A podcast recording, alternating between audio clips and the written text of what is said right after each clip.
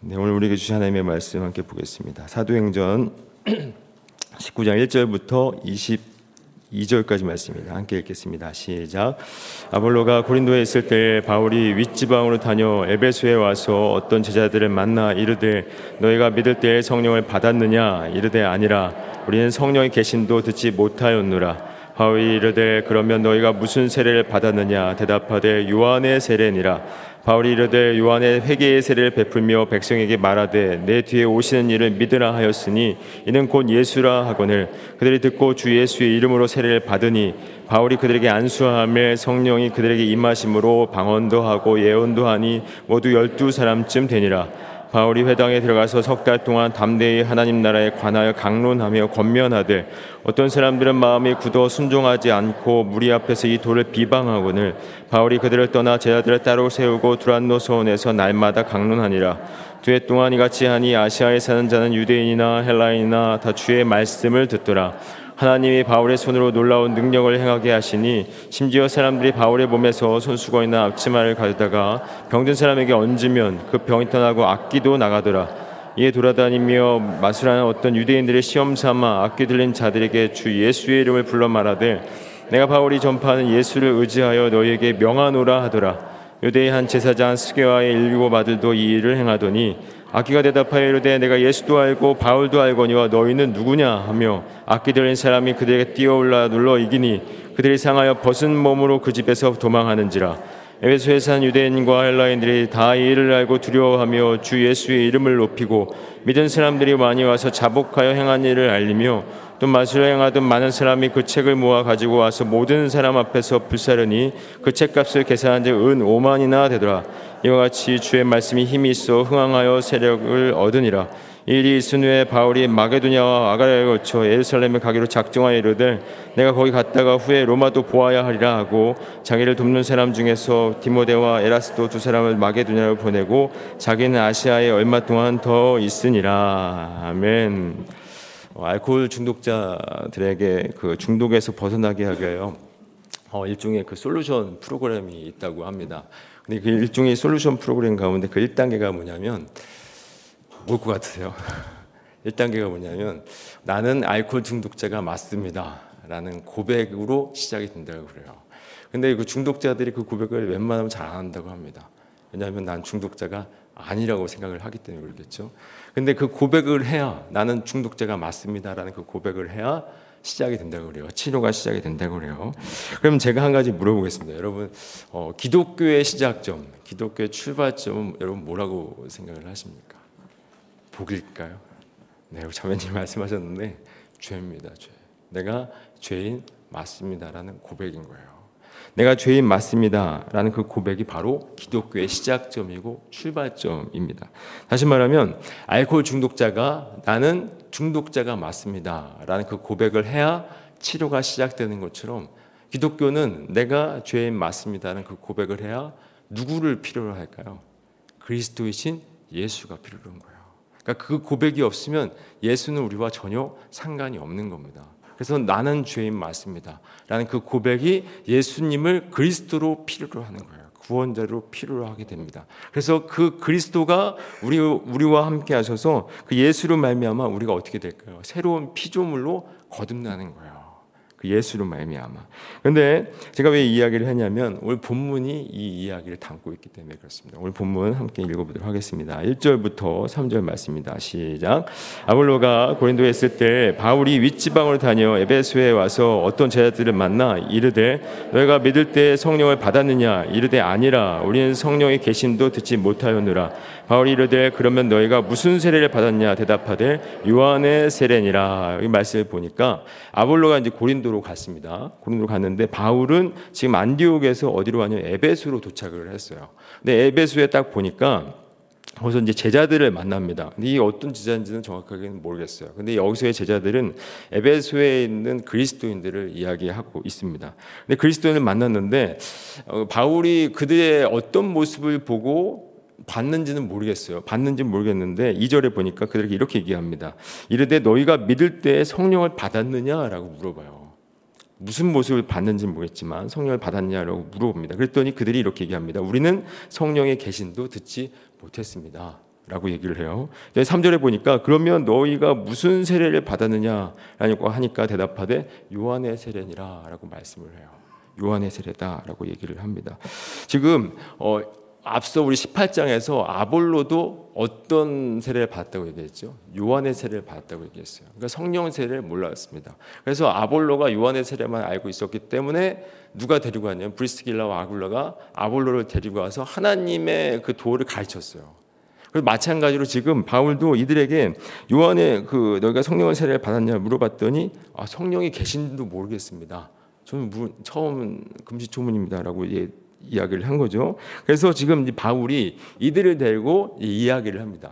요한의 세례가 무엇이고 요한의 세례가 담고 있는 의미가 무엇이고 성령 세례를 왜 받아야 되는지를 얘기를 합니다. 4절부터 우리 7절까지 함께 읽어 보도록 하겠습니다. 시작. 바울이 이르되 요한의 회개의 세례를 베풀며 백성에게 말하되 내 뒤에 오시는 이를 믿으라 하였으니 이는 곧 예수라거늘 그들이 듣고 주 예수의 이름을 세례를 받으니 바울이 그들에게 안수함에 성령이 그들에게 임하심으로 방언도 하고 예언도 하니 모두 열두 사람쯤 되니라. 지금 사도 바울이 지금 이들을 데려가 데려가서 어, 요한의 세례가 무엇인지 요한의 세례가 담고 있는 의미가 무엇인지를 설명을 했어요. 그리고 설명을 한 뒤에 그들에게 안수를 하니까 성령님이 임하셔서 성령 세례를 그들이 받았습니다. 근데 우리가 여기서 우리 한번 생각해 볼 것이 있습니다. 그러면 왜 요한의 세례만은 안 될까요? 난 질문이 들죠? 저만 듣나요? 요한의 세례만은 왜 안 될까요? 왜 반드시 성령 세례를 받아야 되냐라는 거예요. 도대체 요한의 세례는 무엇이고 성령 세례가 무엇이길래 반드시 그리스도인은 성령 세례를 받아야 되냐? 라는 것입니다. 말씀을 보니까 우리 마태복음 3장 11절을 보니까 정확하게 말씀을 하고 있어요. 우리 마태복음 3장 11절 한번 보겠습니다. 시작. 나는 너희로 회개하게 하기 위하여 물로 세례를 베풀거니와 내 뒤에 오시는 나보다 능력이 많으시니 나는 그의 신을 들기도 감당하지 못하겠노라. 그래서 성령과 불로 너희에게 세례를 베푸실 것이요라고 말씀하고 있어요. 이게 지금 세례 요한이 얘기하고 있는데 세례 요한이 나는 너희로 회개하기 위하여 물로 세례를 베푼다라고 말씀하고 있어요. 그러니까 요한의 세례는 어떤 세례죠? 회개의 세례인 거예요. 그럼 회개의 세례는 뭘까요? 회개의 세례. 회개의 세례라는 건 내가 지금 살아가고 있는 그 삶의 자리, 지금 가, 걸어가고 있는 삶의 방향성이 잘못됐다라는 것을 인식하는 겁니다. 회개의 세례는. 가고 있는 그 길이 예전에는 몰랐어요. 그게 잘못됐다는 사실 그때는 몰랐습니다. 근데 이제 알게 된 거예요. 아, 이게 잘못됐구나. 내가 가고 있는 이 길이 잘못됐구나를 알게 되는 거예요. 그러면 아까도 우리가 그 처음에 그 알코올 중독자의 그 솔루션처럼 처음에 어떤 고백을 했는데 그죠? 나는 중독자가 맞습니다라는 고백을 해야 치료가 시작이 되는 것처럼 지금 이 회개의 세례는 내가 가는 이 길이 잘못됐구나. 나는 지금 깊은 수렁에 빠져 있구나를 아는 거예요. 그럼 누구를 필요로 할까요? 구원자를 필요로 하게 되는 겁니다. 그럼 구원자이신 예수의 필연성을 가르치는 것이 회개의 세례인 거예요. 회개의 세례인 것입니다. 예수의 필연성을 가르치는 것이 회개의 세례인 거예요. 그래서 회개의 세례는 결국 거기까지인 겁니다. 그러니까 무엇이 잘못됐다는 사실을 인지하는 거기까지인 거예요. 그렇다면 예수님을 바라보지 않는 겁니다. 회개의 세례까지, 요한의 세례까지는. 반드시 성령 세를 받아야, 아, 구원자이신 예수님을 바라봐야 되는구나를 고백하게 되는 거예요. 성령 세례가 아니면 예수님 구원자이신 예수님을 고백하지 않는다는 것을 반드시 그래서 성도는 그리스도인은 성령 세례를 받아야 된다는 겁니다. 그래서 요한의 세례, 회개의 세례는 회개의 세례는 내가 죄인이군요.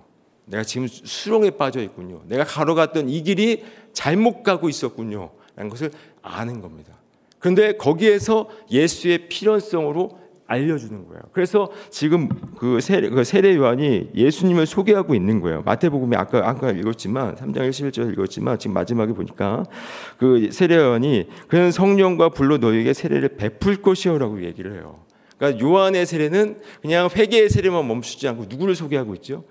구원자이신 예수님을 소개하고 있는 거예요. 그러니까 회개의 세례는 예수님을 소개하는 역할을 감당하고 있는 겁니다. 그래서 아까 우리가 음, 아, 서두에도 얘기했지만 알코올 중독자들이 나는 중독자 맞습니다.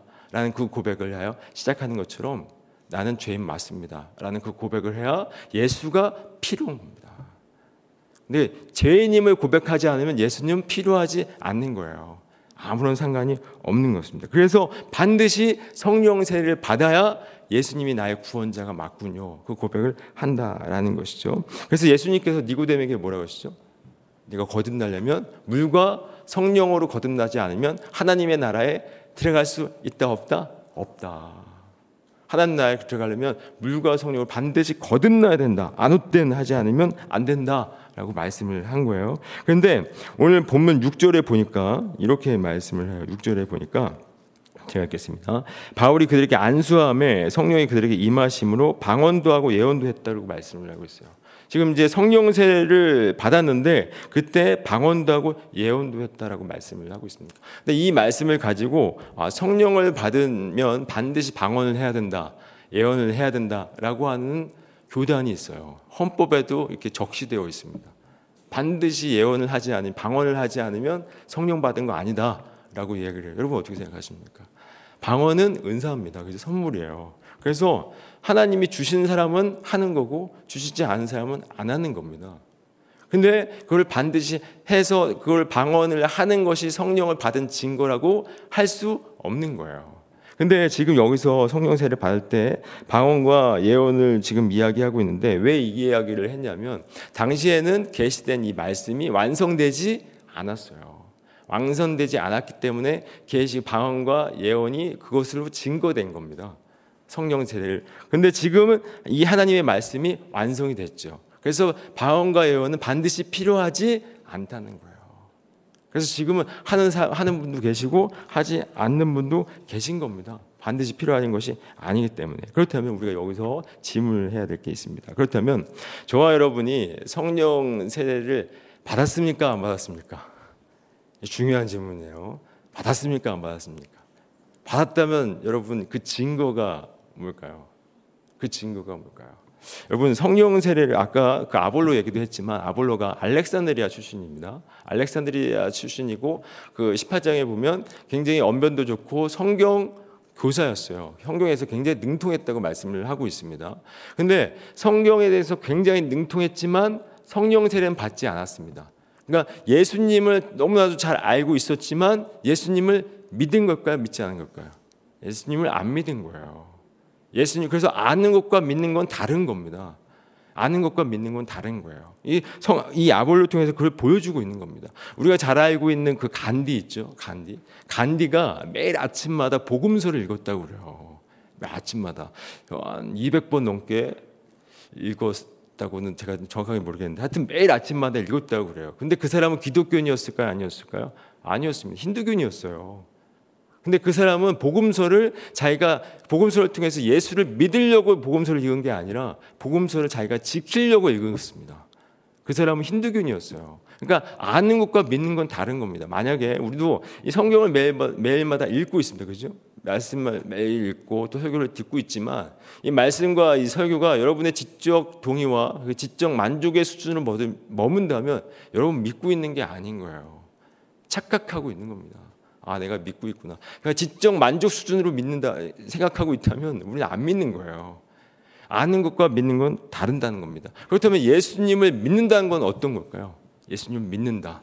예수님을 어떤 존재로 믿는 걸까요? 예수님을 구원자로 믿는 거예요.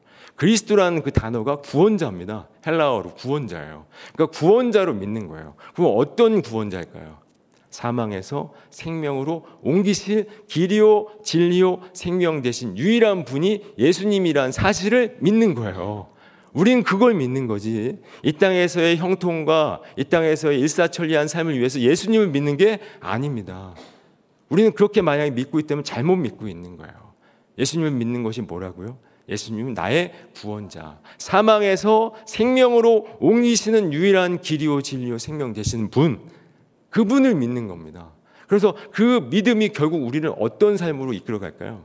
종말론적인 삶으로 이끌어 가는 겁니다. 이 종말론적인 삶은 이 땅에 매어 사는 인생이 아닌 거예요. 그래서 이 땅에 매어 살지 않기 때문에 이 땅에서 벌어지는 일희 일비 하지 않는 겁니다. 어떠한 이 상황이 있다 할지라도 일희 일비 하지 않는 거예요. 종말론적인 삶이 그 삶입니다. 근데 우리의 삶을 한번 봤으면 좋겠어요. 여러분 정말 종말론적인 삶을 사십니까? 우리 마지막 때를 바라보면서 이 오늘을 살아가고 계십니까? 아니면 오늘 오늘에 묶여서 이 땅에 묶여서 오늘을 살아가고 계십니까? 현세적인 삶을 살아가고 있습니까? 대부분 현세적인 삶을 살아가고 있는 게 우리의 현실인지도 모르겠어요. 종말론적인 삶은 이 땅에 묶여 사는 것이 아닌데 우리는 거의 대부분 이 땅에 묶여 사는 경우가 대부분이라는 거예요. 이 땅에 묶여 살고 있습니다. 근데 정말 우리가 성령 세례를 받았다면 우리 안에 누가 계시죠? 성령님이 계세요. 성령님이 계시다면 우리가 종말론적인 삶, 그러니까 이 땅에 묶여 사는 묶여서 사는 삶이 잘못됐다는 사실을 인지한다면 최소한 우리 안에 뭐가 있어야 될까요? 찔림이 있어야 돼요.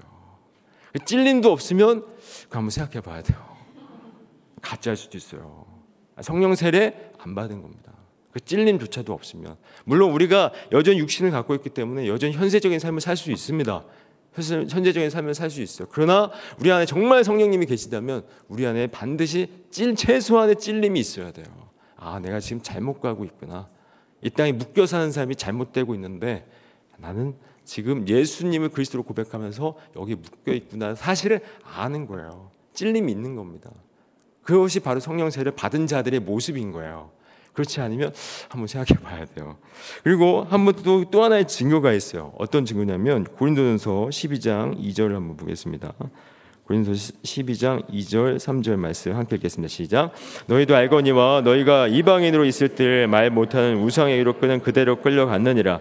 그러므로 내가 너희에게 알리노니 하나님의 영으로 말하는 자는 누구든지 예수를 저주할 자라 하지 아니하고 또 성령을 아니하고 누구든지 예수를 주시라 할 수 없느니라라고 말씀하셨어요. 그러니까 성령님이 우리 가운데 계시면 성령 세를 받으면 예수님을 뭐라고 고백한다고요? 예수님을 주라고 고백한대요. 그러니까 성령님이 아니고선 고백할 수 없다는 겁니다. 근데 예전에 이절의 말씀을 보니까 이렇게 말씀하셨어요. 너희도 알거니와 너희가 이방인으로 있을 때 말 못하는 우상에게로 끄는 그대로 끌려갔다. 그러니까 우상에게로 끌려 끌려 우상에게로 끄는 그대로 끌려가는 인생을 찾았어요. 이 말은 뭐냐면 에베소서 2장의 말씀을 보면 우리가 그 본질상 진노의 자녀였다고 얘기를 합니다. 다시 말하면 좀 쉽게 얘기하면 마귀 자식이었다는 거예요. 마귀 자식. 그러니까 우리가 마귀 자식이었다라는 겁니다. 근데 마귀 자식이었기 때문에 예수님을 주로 고백을 못했던 거예요. 그래서 우리의 스스 우리의 스스로는 결코 예수님을 고백을 못합니다. 주님으로 고백을 못해요. 반드시 뭘 받아야죠? 성령세를 받아야 예수님을 주로 고백하고 수 있는 겁니다. 근데 지금도 여전히 예수님을 주로 고백하지 못하면 누구 자식이죠? 마귀 자식이에요. 마귀 자식입니다. 본질상 진노의 자녀로 사는 거예요. 본질상 진노로 살기 때문에 마귀 자식, 마귀 자식으로 살기 때문에 고백을 못하는 겁니다. 예수님을 주와 그리스도로 고백을 하지 못한다는 거예요. 그래서 우리가 성령 세례 받으면 마귀, 그 전에 마귀 자식이라는 것을 우리가 이제 조금 적나라하게 표현했는데 이 마귀 자식이라는 건 다른 게 아닙니다. 그 예전에 제가 그 극동 방송을 한번 그 듣다가 이런 얘기를 들었어요. 그 미국에 보면 사탄교라는 게 있대요. 저도 이제 처음 들어봤는데 사탄교라는 게 있는데 그 사탄교의 그 십계명이 또 있답니다. 여러분 사탄교의 십계명이 뭔지 아, 일계명이 뭔지 아세요? 모르시죠? 일계명이 우리 십계명 일계명은 아세요? 예, 네, 나 외엔 다른 분생 소리지 말라. 근데 그 십계 그 사탄교의 일계명은 너 자신을 위해서 살라요. 그게 사탄교의 일계명입니다. 마귀를 위해서 살라고 하는 게 아닙니다. 너 자신을 위해서 사는 게 사탄교의 일계명이에요. 다시 말하면 마귀 자식들이 주장하는 가장 마귀 자식들의 특징은 뭐죠? 나만을 위해서 사는 거예요. 내가 주인 되어 사는 겁니다. 내 인생 속에서 내가 주인 되어 사는 것이 마귀 자식인 거예요. 근데 성령세를 받으면 어떻게 될까요? 내가 주인이 아니구나. 그 자리에서 내려오는 거예요. 그리고 내가 주인 되어 살아가는 그 삶이 이 지옥 같은 삶이 여러분 어떻습니까? 굉장히 힘들지 않습니까? 우리가 타락하여 죄로 말미암아 지금 이런 삶을 살고 있어요. 이런 삶은 내가 주인 되어 삶을 살아가고 있는 겁니다. 지옥 같은 삶을 살고 있는 거예요. 인간의 참된 안식은 그 주인의 자리에서 내려오는 거예요. 그때 참된 안식과 평강이 있는 겁니다. 근데 인간들은 그 자체를 몰라요. 내려와야 산다는 그 자체도 모르는 겁니다. 그걸 알려면 뭘 받아야 되죠? 성령 세를 받아야 돼요. 그래야 아는 거예요. 그렇다면 저와 여러분이 알고 계시죠? 알고 계다면 우리가 그 자리에서 내려왔을 때 참 평안을 누린다는 것을 이제 아는 겁니다. 근데 우리의 본성은 자꾸 어디로 올라가고 싶어 할까요? 주인의 자리로 올라가고 싶어요. 그게 그게 타락한 인생들의 본성인 겁니다. 그러나 그것이 잘못됐다는 사실, 죄라는 사실을 인지 알기에 안다면 우리 안에 누가 계신 거죠? 성령님이 계신 거예요. 성령님이 계신 겁니다. 근데 그거 인지하지도 못하면 그건 성령님이 안 계신 거예요. 확실히 구분을 하셔야 되는 겁니다. 그래서 우리가 예수님을 아까도 이제 두 가지를 예수 성령님의 성령 세례를 받았다는 증거를 두 가지를 얘기했어요. 성령 세례를 받으면 예수님을 누구라고 고백하죠? 그리스도로 고백합니다. 그리고 성령 세례를 받으면 예수님을 주님으로 고백해요. 그래서 예수님을 주 예수 그리스도라고 얘기하는 거예요. 그래서 주 예수 그리스도를 고백하는 자들은 반드시 성령 세례를 받은 자들만 고백을 하는 거예요. 그렇지 않으면 고백 못 하는 겁니다. 그렇다면 저와 여러분이 지금 그렇게 고백을 하고 있습니까? 네, 아멘이 약해요. 주는 예수님을 주와 그리스도로 고백하고 있습니까? 네, 그럼 성령 세례 받은 거예요. 성령 세례 받은 겁니다. 받았지. 우리의 삶은 여전히 내 마음대로 살고 싶고 내가 주인 되어 살고 싶지만 그래서 최소한의 찔림은 있으시잖아요. 그죠? 그걸 성령 세례 받은 겁니다. 그래서 그것이 잘못됐다는 사실을 알기 때문에 방향을 바꾸는 거예요. 방향을 바꾸는 겁니다. 예전에는 나만을 향했던 그 방향성이 어디로 바뀌죠? 하나님을 향하여 방향이 바뀌는 겁니다. 그래서 예전에는 나의 가치, 나의 영광, 나의 성공만을 위해서 살았다면 이제는 그 방향을 바꿔서 하나님의 영광, 하나님의 사랑, 하나님의 은혜에 감사하고 감격하며 사는 거예요. 근데 그 그리스도인이라는 건 이 안에서만 그리스도인일까요? 그렇지 않습니다. 저 밖에서도 오늘 그 출근하실 텐데 저 밖에서도 그리스도인의 모습을 보이는 거예요. 그럼 그들은 다 누구를 위해 삽니까? 다 자기를 위해 살아요. 그러나 그리스도인들은 성령 세례 받은 저와 여러분은 누구를 위해 삽니까? 하나님의 영광을 위해 사는 거예요. 그러면 그들과 우리가 어떻게 될까요? 분리가 되는 겁니다. 구별되는 거예요. 따로 구별되는 거예요. 그러면 따로 구별됐을 때 우리가 거룩한 성도, 거룩한 무리인 성도란 이름으로 세상에서 교회로 살아가면 그들은 우리를 어떤 모습으로 볼까요? 비방하고 모욕할 겁니다. 세상을 우리는 그렇게 보게 될 거예요. 그 말씀을 오늘 19장 어, 8절 9절에서 이렇게 얘기를 합니다. 8절부터 10절까지 함께 읽겠습니다. 시작. 바울이 회당에 들어가 석 달 동안 담대히 하나님 나라에 관하여 강론하며 건면하되 어떤 사람들은 마음이 굳어 순종하지 않고 무리 앞에서 이 돌을 비방하거늘 바울이 그들을 떠나 제자들 따로 세우고 두란노소에서 날마다 강론하니라 두해 동안 이같이 하니 아시아에 사는 자는 유대인이나 헬라이나 다 주의 말씀을 듣더라. 지금 바울이 그 회당에 가서 석 달 동안 그 강론을 했답니다. 강론을 했는데 어떤 사람이 이제 나와서 보니까 마음이 굳어 순종하지 않고 무리 앞에서 이 도, 이 도는 바울이 전한 복음을 얘기하는 거예요. 이 도를 비방하고는 바울이 그들을 떠나 제자들을 따로 세웠다고 말씀하고 있어요. 그러니까 그들은 거룩한 무리, 그러니까 성령세를 받아 거룩한 무리로 살아가는 그들을 비방했다는 거예요. 그랬을 때 사도 바울이 지금 어떻게 했을까요? 따로 구별됐다고 얘기를 하고 있는 겁니다. 그러니까 성도는 이 세상에서 어떻게 되는 거죠? 구별되는 겁니다. 구별되는 거예요. 성도는 구별되는 겁니다. 근데 우리가 구별됐을 때 지금은 별 차, 그 차이가 없어 보여요. 저들이나 우리나 어떤 아무런 현상들이 나타나 보이지 않습니다. 구별됐지만. 근데 마지막 날 어떻게 됩니까? 구, 구별되면 사망과 생명으로 갈라지는 거예요. 사망과 생명으로. 지금은 아무런 일도 벌어지지 않는 것처럼 보여지지만 마지막 때는 사망과 생명으로 갈라진다는 겁니다. 그래서 하나님은 지금도 계속해서 구별해 내세요. 거룩한 무리들과 세상 사람들 계속해서 구별해 낸다라는 것이죠. 시간이 많이 갔기 때문에 우리 1절부터 16절까지 함께 읽어보도록 하겠습니다. 시작.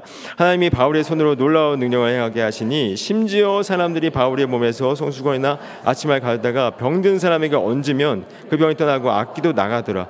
이에 돌아다니며 마술하는 어떤 유대인들이 시험 삼아 악기 들린 자에게 주 예수의 이름을 불러 말하되 내가 바울의 전파한 예수를 의지하여 너에게 명하노라 하더라. 유대의 한 제사장 스교야 일곱 아들도 이 일을 행하더니 악기가 대답하여 이르되 내가 예수도 알고 바도 알거니와 너희는 누구냐 하며 악기 들린 사람이 그들에게 뛰어올라 눌러 이기니 그들이 상하여 벗은 몸으로 그 집에서 도망하는지라라고 말씀합니다. 성령 세례를 받은 사람은 예수님을 증거한 도구가 됩니다. 그래서 지금 얘기하고 있는 거예요. 지금 보니까 바울이 말씀을 12절 보니까 하나님이 바울의 손으로 놀라운 능력을 행하셨는데 12절을 보니까 바울이 가지고 있는 손수건과 앞치마를 가져다가 병든 사람에게 얹으니까 병이 낫고 악기도 떠나갔답니다. 근데 이 주변에 누가 있었냐면 마수라는 어떤 유대인들이 있었고 또 유대의 한 제사장 수교와의 일곱 아들이 있었어요. 근데 이들이 바울처럼 주 예수의 이름으로 시험 삼아 해봤습니다. 해봤더니 스게와의 아들 일곱 아들에게 지금 악기가 이렇게 얘기를 해요. 15절 보니까 내가 예수도 알고 바울도 아는데 너희는 누구냐? 라고 얘기를 해요. 그랬더니 악기 들린 사람이 그들에게 뛰어올라 눌러 이겼다고 얘기를 하고 있는 겁니다. 이게 지금 무슨 얘기를 하고 있을까요? 어, 아까 방금도 얘기했지만 성령 세례를 받은 사람 예수를 증거한 도구가 되는 거예요. 왜 도구가 될까요? 지금 사도 바울이 기적을 행했지만 사도 바울의 능력을 드러내는 걸까요? 사도 바울의 이름을 나타내기 위해서 기적을 일으킨 걸까요? 그렇지 않습니다. 기적을 예수님도 기적을 일으켰어요. 근데 그 기적을 일으키는 것은 그 기적을 통해서 무엇을 증거하고 있냐면 하나님의 나라를 증거하고 있는 거예요. 그렇다면 바울은 누구의 종입니까? 예수의 종이에요. 그럼 바울이 기적을 행하면서 누구를 증거하시죠? 예수를 증거하는 것이고 그것은 곧 하나님 나라의 도래를 증거하고 있는 거예요. 바울을 나타낸 것이 아니라. 근데 지금 수계와 일곱 아들은 자신을 드러내기 위해서 이 기적을 행하려고 한 거예요. 그래서 귀신이 눌러버린 겁니다. 정말 성령 세를 받은 사람들은 어떻게 된 걸까요? 자신의 이름을 내세우지 않는 거예요. 자신을 자랑하지 않는 겁니다. 정말 그 겸손함이 드러나는 거예요. 근데 성령 세례, 성령 사역을 하는 많은 분들이 자신을 드러내려고 하는 사람들이 무지, 부지기수예요. 그들 그런 모습들을 보이는 사람들은 따라가면 안 됩니다. 대부분이 그런 모습들을 보인다라는 거예요. 그래서 저와 여러분이 정말 성령 세례를 받았다면 여러분도 정말 기적을 목도하게 되고 기적을 경험하게 되실 거예요. 근데 그 기적을 경험하고 목도했을 때 여러분들을 증거하고 여러분들을 드러내라고 기적을 나타난 게 아니라 여러분들을 통해서 누구를 드러나고요? 드러나라고요? 예수 그리스도. 예수 그리스도를 증거되고 그 기적을 통해서 하나님의 나라의 도래를 보여주시는 겁니다. 그래서 우리는 우리로는 도구일 수밖에 없기 때문에 우리는 아무것도 대세울 이유가 없는 거예요. 그래서 진짜 성령 세례 받은 사람은 겸손한 겁니다. 겸손한 거예요. 그래서 17절부터 또 22절까지 한번 또 읽어보도록 하겠습니다. 시작. 에베소에 사는 유대인과 헬라인들이 다 이 일을 알고 두려워하며 주 예수 이를 높이고 믿은 사람들이 많이 와서 자복하 행한 일을 알리며 또 마술을 행하던 많은 사람이 그 책을 모아 가지고 와서 모든 사람 앞에서 불사르니 그 책값을 계산한 지 은 5만이나 되더라. 이와 같이 주의 말씀이 힘이 있어 흥황하여 세력을 얻으니라. 이 일이 있은 후에 바울이 마게도냐 아가야를 거쳐 예루살렘에 가기로 작정하여 이르되 내가 거기 갔다가 후에 로마도 보아야 하리라 하고 자기를 돕는 사람 중에서 디모데와 에라스도 두 사람을 마게도냐 보내고 자기는 아시아에 얼마 동안 더 있으니라라고 말씀하고 있어요. 여기 말씀을 보니까 에베소의 사람들이 이 모습을 보고 17절과 18절 보니까 자복하여 회개하여 예수의 이름을 높였답니다. 그래서 어떻게 했냐면 19절을 보니까 그들이 가지고 있었던 그 마술책들 그 책들을 다 태웠는데 그 값이 은 5만이래요. 당시에 그 노동자 그 하루의 품값이 은 한 돈이었다. 어, 그래요? 그러면 은 5만이면 오늘날로 치면 약 한 수십억 원 정도 되는 거예요. 근데 그 수십억 원 되는 그 돈을 되는 그 책을 태운 겁니다. 이 맛을 저희 굉장히 그 예배소에서는 에베소에서는 굉장히 귀한 책이었는데 그걸 다 태운 거예요. 왜 태웠을까요? 앞서 17절과 18절 보니까 자복하고 회개하여 예수님의 이름을 높였다는 거. 다시 말하면 예수님을 만난 기, 기쁨이 수십억과는 비교할 수도 없었던 거예요. 진짜 그리스도인은 그런 거예요. 그래서 이 땅의 세상의 영광을 초계와 같이 여기는 겁니다. 그게 바로 그리스도인 모습을 보여주고 있는 거예요. 정말 우리가 이런 그리스도인 모습을 보여주려면 뭘 받아야 되죠? 성령 세례 받아야 되는 거예요. 그래서 중요한 거예요. 성령 세례가. 성령 세례 받으면 아니면 예수님을 주와 그리스도로 고백할 수도 없는 것이고 이 땅에서 이 모든 이 세상이 중요하다고 가, 가치라고 여기는 이 돈을 초계와 같이 여길 수 없는 겁니다. 그래서 반드시 성령 세를 받아야 되는 거예요. 그렇다면 저와 여러분이 아까도 고백했지만 성령 세례 받으셨죠? 그렇다면 우리는 바로 이와 같은 삶의 모습을 고백하며 오늘 살아내십시오. 세상은 여러분을 유혹할 겁니다.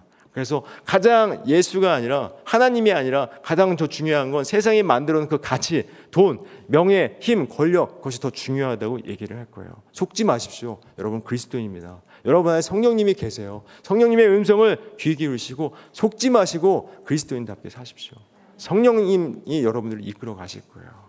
성령이 여러분을 이끌어 가실 때 여러분의 모습을 통해서 세상은 모욕하고 비방하겠지만 여러분의 모습을 통해서 하나님은 영광 받으실 겁니다. 오늘 그렇게 살아내시도록 살아내시기를 간절히 소망합니다. 기도하겠습니다. 하나님 아버지 감사합니다. 하나님 아버지 어,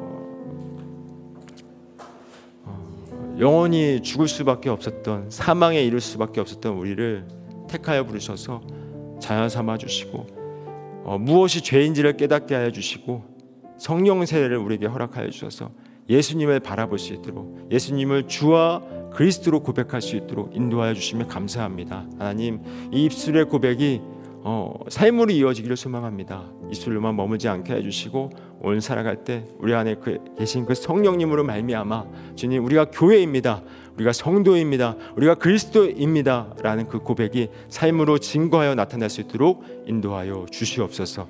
이제는 우리의 영원한 생명이 되시고 소망이 되신 예수 그리스도의 은혜와 그 예수를 이땅 가운데 보내주신 하나님 아버지의 사랑하심과 어, 우리에게 성령세를 부어 주셔서 우리가 정말 하나님의 자녀임을 증거하여 보일 수 있도록 우리 인도하시는 성령 하나님의 함께하시고 도와주시고 교통하시는 역사하심이 우리가 성령 세례 받은 자임을 고백하며 그 고백대로 이 땅에서 구별되어 교회로 그리스도인으로 살아가고 다짐하는 모든 하나님의 자녀들 머리 위에 이제부터 영원토록 함께하시기를 간절히 축원하옵나이다.